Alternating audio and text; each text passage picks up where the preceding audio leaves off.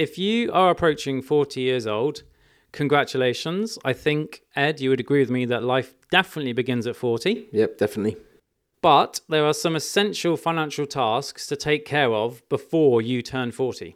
If you are nowhere near 40, congratulations. But the earlier you start the financial tasks that we're going to talk about today, the better. And if you're past 40, don't panic, but do think about the tasks that we talk about today. And maybe you want to skip the bit where Ed tells you how those under 40 can get the government to give them a £1,000 tax free every year until the age of 60. So, something for everyone in today's episode. And if you're over 40, just ignore the first five minutes. The Medics Money podcast helps doctors, dentists, and other professionals make better financial decisions. Hosted by myself, Dr. Tommy Perkins, a GP, And by me, Dr. Ed Cantelo, a GP, but also a chartered accountant and chartered tax advisor. This podcast is for general information only and does not constitute any form of advice, and tax allowances and rates are subject to change.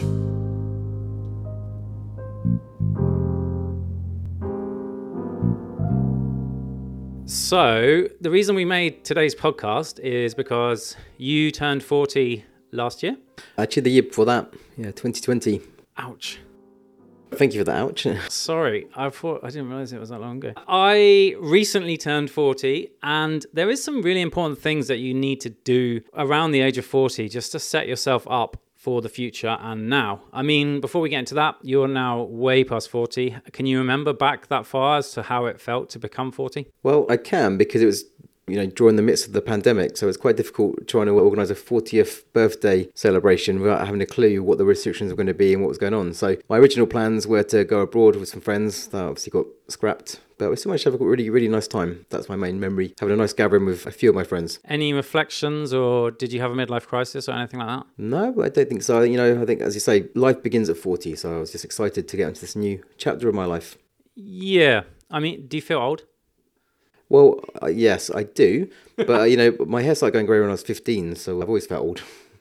Silver fox look. It's going. It's a strong That's look. it. I definitely do feel old because I remember when I had a paper round and I saved up loads of money and I went to buy an album and that was Blur's self-titled album Blur, Nice. and that is now 25 years old. Yeah, there are some markers where you think, oh, wow, I'm getting old. Yeah, so a quarter of a century ago that was, which is just that that didn't make me feel good. The other day I had like a three hour surf session. Surf's been amazing in the last few weeks. And then the next day my arms were so sore and I was doing a shoulder exam on someone and I did like abduction, see how far they could get their arms up, and they could get their arms further above their head than I could. Yeah, I really hate doing back exams and getting people to touch their toes and stuff because I can't do it. And then you get these like 70 year old ladies that can do it. And you think, oh no, this is bad. Yeah, so I did feel old. I did have some reflection, like I feel really lucky to be healthy, and you know that's not possible for everyone. Even though I can't touch my toes and surfing ruined me, and I've just kind of got even less interested in buying stuff, and even more interested in work-life balance and doing things that make me happy, like making Medics Money podcast. So let's get into this because we're joking about this, but some of this is pretty serious. Like, you need to do this stuff as soon as possible, whether you're under 40, over 40, or just on 40. And if you're 39 years old and your 40th birthday is tomorrow, you're going to really want to listen to what Ed's about to say. Yeah, absolutely. So the first thing to think about doing before you turn 40 is to set up a lifetime ISA, also known as a, a LISA. Of all the topics that we're going to talk about today, this is the only one that you have to do before you turn 40 if you want to take advantage of it. On your 40th birthday, the opportunity to set up a LISA will be gone forever. Okay, so if you're 39, you know, something to think about doing ASAP, okay? And why would you want to? Well, LISAs, they're a special type of ISA, an individual savings account, which can be set up between the ages of 18 and 39 years of age, and they have a potentially very useful bonus. So each tax year, you can invest up to £4,000 in a lifetime ISA, and the government will then top this up with a 25% bonus, up to a maximum of £1,000 per year. So if I put £4,000 into my LISA, then the government will put 25% of that amount in as well. And my total ISA for the year will be £5,000. So basically, they put in free money, essentially. And we can't give financial advice, uh, we're not allowed to, but we would suggest all doctors under the age of 40 who don't have a LISA consider setting one up. to go from four thousand pounds to five thousand pounds, you're never going to get a better rate of return, I don't think. Guaranteed rate of yeah, return. that's a guaranteed rate of return. Of course, I say we're not giving you financial advice here. We're just saying you might want to consider setting one up if you haven't done so already. We should mention a few other things about LISAs, though, especially how you get the money out of them, because there are restrictions on when you can withdraw the money. So, firstly, if you're a first time home buyer, you can withdraw the money to help you buy your first house, as long as the house is worth up to £450,000. So, if you're actually going to end up buying a house for more than that, uh, you can get into a bit of trouble. So, just bear that in mind. And otherwise, you can withdraw the money at any age if you become terminally ill or after the age of 60. If you withdraw the money for any other reason, you will incur a penalty charge at 25% of the funds withdrawn. Okay, so just bear that in mind. Those are the restrictions. But as I say, a very juicy bonus. You put in amount of money up to £4,000 a year, the government will then add in 25% of that into the pot. And when that bonus arrives, you know, say you've put the full amount in and a thousand pounds just lands in your LISA account. Yeah. Feels pretty good. That's it. Yeah, it's very juicy. So again, just think about setting one up if you haven't done already. Okay. Yeah. Uh, and just to reiterate, not financial advice, especially what I'm about to say, because I just say that I would always maximize my NHS pension, okay, before and then would consider doing a lifetime ISA, maybe depending on your circumstances. So if you can do both, that's perfect. But the other thing is there's a cash lifetime ISA and a stocks and shares lifetime ISA. It's totally your choice which one you go for, and you may need to consider taking advice, or you may need to listen to what I'm going to say in about two minutes' time. But me and Ed have stocks and shares, lifetime ISA, and not a cash. So that's what we chose. So yeah, not advice, but have a think about it. It's nice. Yeah, and actually another thing to say as well. So imagine you were 39 years and your birthday's in two days' time.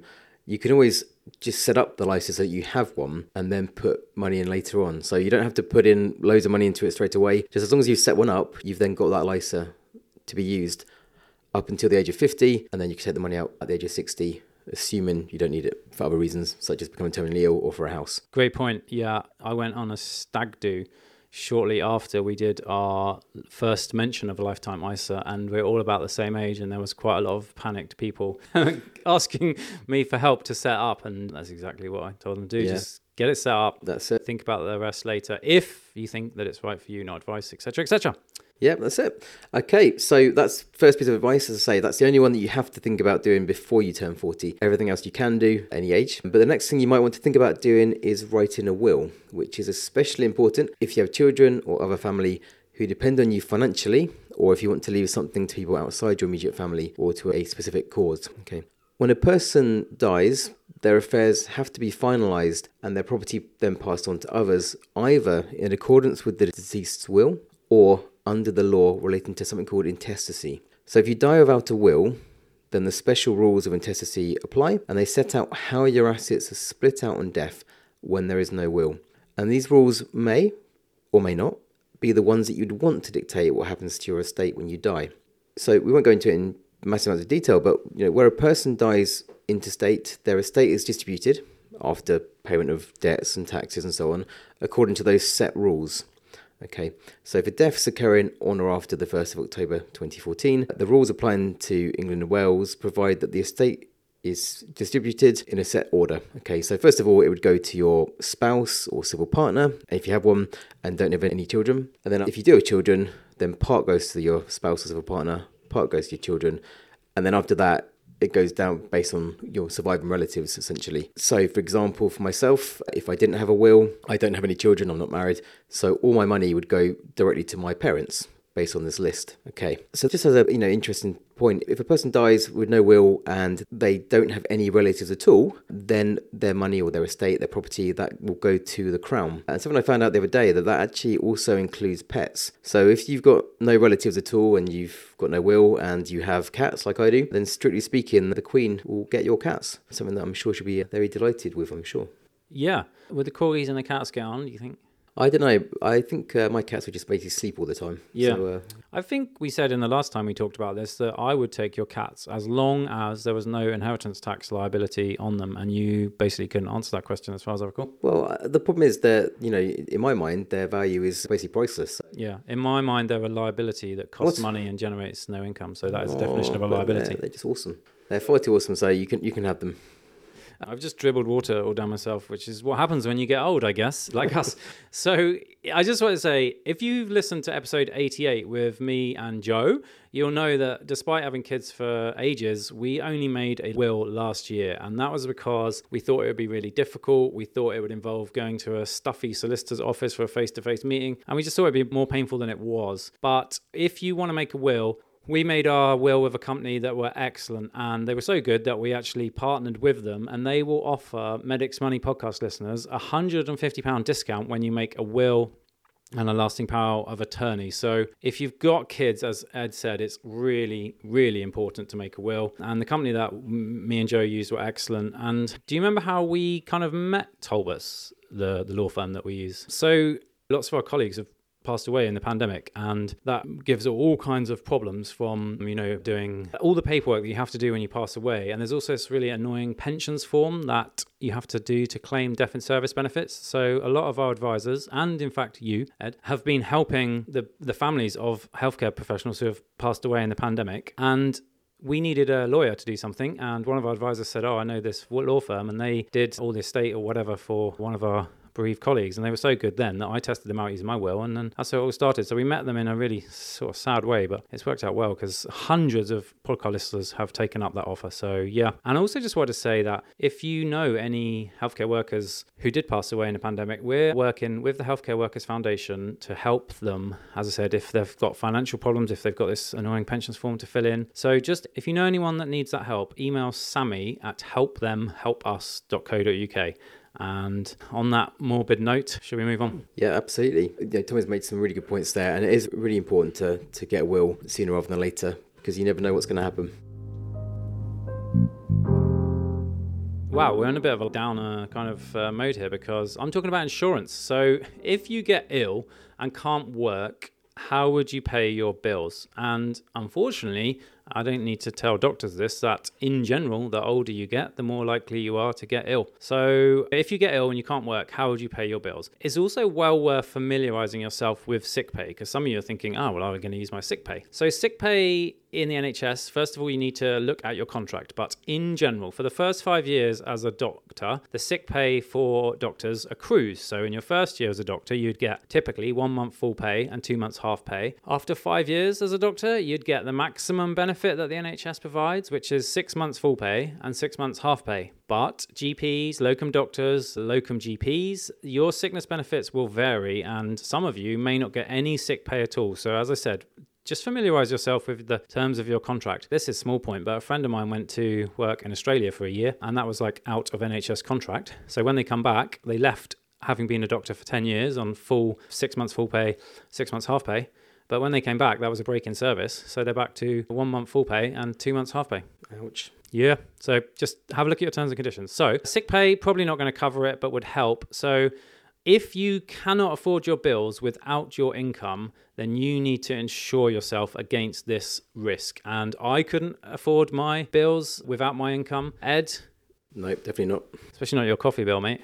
Coffee bill and cat bill. Cat bill, coffee cat bill. bill. Yeah. So we have insurance, and I don't insure anything that I can afford to replace. Again, that's my personal preference. So I don't insure my phone. I don't insure my bike. I don't even insure my beloved surfboards, but I do insure mine and my family's future. And there's basically three major catastrophes that you can insure yourself and your family against. So the first one is the inability to work due to an accident or an illness. And this is usually covered by something called income protection insurance. The second thing that you can insure yourself against is diagnosis of a critical illness like cancer or stroke or heart attack. And this is usually covered by critical illness insurance. And the other thing is you can insure against is early death. And this would usually be covered by life insurance. So, the combination of insurance that you need is going to depend on your own personal circumstances and your own personal preferences, which of course are all different. So, for example, a junior doctor with no mortgage and no kids is likely to have very different protection requirements to a 40 year old consultant with three kids and a large mortgage. Now, I've talked about this in the past that I left getting income protection and etc. far too late. This was for three main reasons. One, past tense when I was young because we've already established that we're not young anymore. When I was young, I felt pretty invincible, which seems ridiculous, really, because I like surfing, kite surfing, and mountain biking down mountains really fast. Probably not the safest collection of sports. But as soon as I had children, I took out the protection, but that might have been too late. I'm also really frugal. I had tons of med school debt, and I was just hustling basically to repay that debt and start building my wealth. And by minimizing my expenses, I thought I can skip the income protection, but that was a step too far. And I'm really glad that I finally listened to my Medics Money approved independent financial advisor and got protection. And the final reason, and I think this might resonate with quite a few people listening, is I just didn't know where to get the right cover for the right price. And I was suspicious of the salespeople who targeted my naivety at medical school with free lunchtime talks. And that final reason exactly why we set up Medics Money. You need to understand that an independent financial advisor who specializes in doctors, like those on Medics Money, can search the whole market and find the best policy for you. In contrast, restricted financial advisors, as the name suggests, search a restricted section of the market, and as a result, you may may not get the best deal. So that is why on Medics Money we only work with independent financial advisors who specialize in doctors. Of course, if you need to find an advisor matched to your personal circumstances, you know where to go. We don't need to mention that. The other thing as well is have a listen to the Emergency Fund podcast, which Ed was so fascinated during that podcast that he was gazing at his cats. And I should have just fired you a, a complex tax question to keep you awake because it was basic, but if you do the basics well, you're going to be okay. So if you haven't got an emergency fund, have a listen to that podcast. Just think about it because that is another way to protect your finances. I mean, it's a definitely a very useful podcast. Don't get me wrong, but yeah, I just wanted to look at my cats because they were just lying around in the sun and I was really jealous of them. It contained no complex tax calculations yeah, at all, and Or, therefore, or national insurance. or national insurance, or tax trivia, and Yeah. therefore I struggled to hold your attention. You can't compete with the cats, mate. no, they are pretty cute. Uh, you were there, but just uh, more embodied than anything else. Uh, but no, I mean, just do the basics well, and you'll be all right. So emergency fund, like it's basics. Just have a listen. Well, if you are 40 or retirement might seem like a long way off, and indeed, for those of us that are predominantly in the 2015 section of the NHS pension, indeed, retirement is a long way off, longer way off than those of our colleagues who are in the 2008 scheme and the 1995 scheme.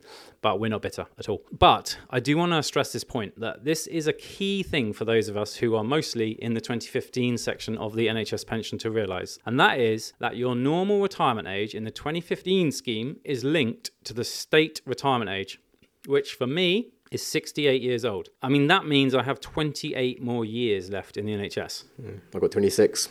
Oh, yeah, you're pretty smug now about being old, right? anyway, I'm not going to 68, don't worry. I know you're not either. So I'm not going to make predictions, but if the government raises state retirement age, my NHS pension age will increase. And as I alluded to, this is in direct contrast to the 1995 section of the pension scheme, where the retirement age is fixed at 60 and I'm ignoring special class MHO status but for those pension geeks out there I'm just mentioning that. And in the 2008 scheme the retirement age is fixed at 65 now you can take your pension before your retirement age but it will incur what's called an actuarial reduction which is basically where if you take your pension early they are going to be paying it for longer. So they make an actuarially calculated reduction which are roughly 4% per year that you take it early. So before I say what I'm about to say, I want to make it really clear that, in my opinion, and this is not advice, but the NHS pension is still a great deal for the vast majority of us. And as I said, before I top up my lifetime ISA or invest in the stock market via my stocks and shares ISA, I maximize my NHS pension contributions. And we do spend a lot of these podcasts talking about issues with the pension, and there are many.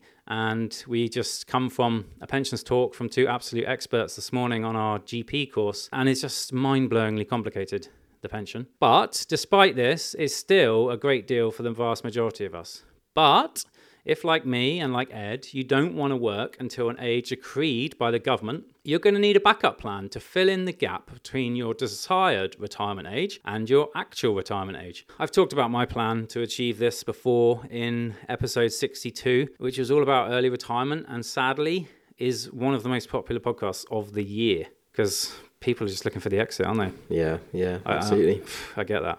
But I just think it's a bit sad that that's one of the most popular ones about how to retire early. But anyway, I talked about my plan in there, and this is my plan. It might not be your plan, it might not work for everyone, so take advice. But as I said, I maximize my NHS pensions, but I also invest in a stocks and shares ISA and obviously a little bit in the lifetime ISA as well. And if this is your plan, you need to be aware that investing takes time. You're not going to make a million dollars trading stocks by Friday. You're just not. So, you know, you need to have like a 10 year or more plan. So start early, okay? I've been investing for a number of years now, and I wish that I could have started earlier, but I had no money, tons of medical debt. Not going to go over that story again, but just start early. And after that episode, actually 62, where we talked about early retirement, loads of people sent me some pretty good questions, which I haven't actually answered, but I might answer now actually, because there were so many, and we really appreciate getting all the questions. But one of the questions was why not just leave the NHS pension and get a private pension? So there's just no comparison really between private and an NHS pension. The NHS pension gives you a guaranteed index linked income for life, and you just cannot imagine how valuable that is. Okay, so this is not financial advice, but in my opinion, it's very, very difficult to beat the NHS pension. And like I said, every time we do a podcast with the experts, I, I, ask the experts who are all experts but have a private pension if they would swap their private pension to the NHS, and they would all swap to the NHS. Okay. Uh, another question I got was why not start a private pension as well as the NHS pension? Possibly a good idea. For me and my personal circumstances, tax would be the issue there. So we talk about the annual allowance, that is the £40,000 pensions, annual allowance annually. And if I started another pension alongside, I would have big problems there. So again, that's my personal situation, might not be yours. And actually, in episode 80, where we just kind of went a bit wild on pensions questions, Nick Nesbitt from Mazars mentioned a scenario where actually, which I hadn't thought of, where opening a private pension alongside your NHS pension might make sense, might.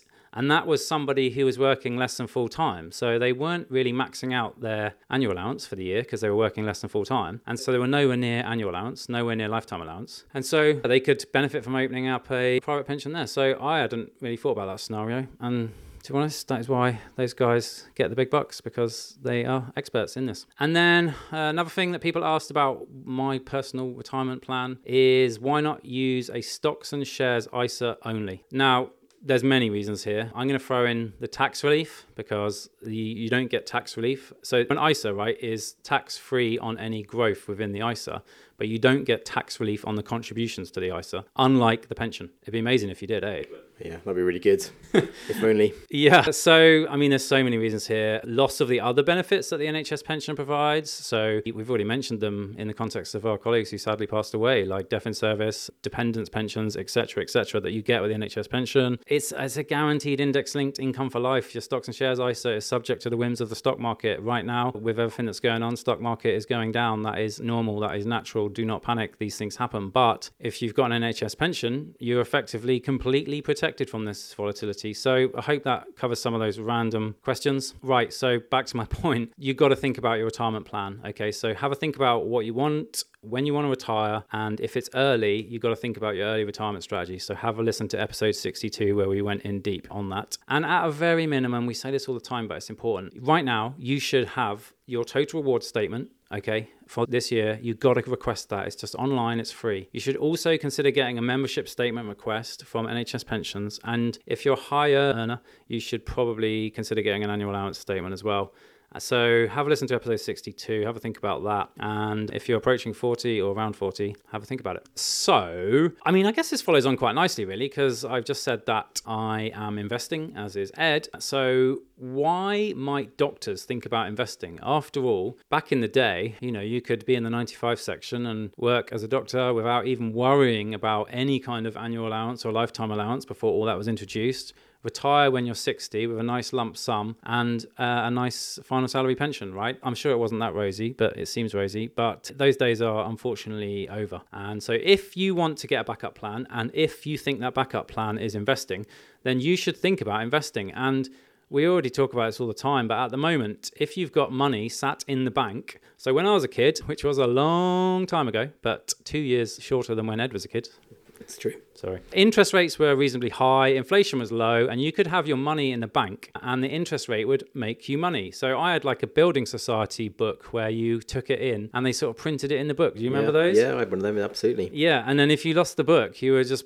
I think it was basically game over if you lost the Yeah, book. Yeah, I think you're right, yeah. There was no electronic record. okay, so back in the day, cash would be okay and not lose value. Then the financial crisis happened in 2008, and for many, many years now, interest rates have been low and inflation has been higher and especially high recently. So cash that is sat in the bank is actually losing value at the moment and has been for some time, which is absolutely crazy. So if you think cash is a safe haven, unfortunately it's not. Cash does not make you money at the moment, and so investing could could for the right circumstances help you beat inflation. Another reason doctors need to think about investing, in my opinion, is that we are exchanging our time for money. So, as doctors, we are fortunate to be in reasonably well paid jobs, but we are trading our time for money. So, to earn money, you have to go to work. And if you stop going to work, you will not be making any money. You are not making any money while you sleep as a doctor, because well, unless you're on call, but then you're not really sleeping. But you get the point. With investing, you can be making money 24 hours a day, okay, while you sleep, without expending too much time or effort. So we're very, very good as doctors at trading our time for money. Want more money? Work harder. Well, you could think about investing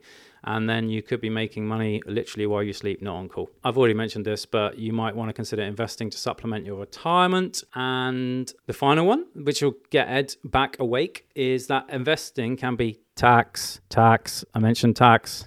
He's okay. He's back. I'm back, back in the room. Investing can be tax efficient. So we already talk about this that working harder might bring in less money than you think, and that's thanks to the higher rates of tax that we pay and the tax trap between 100 and 125,000 pounds where you know you can effectively end up taking home just 38p in a pound is that right Yep.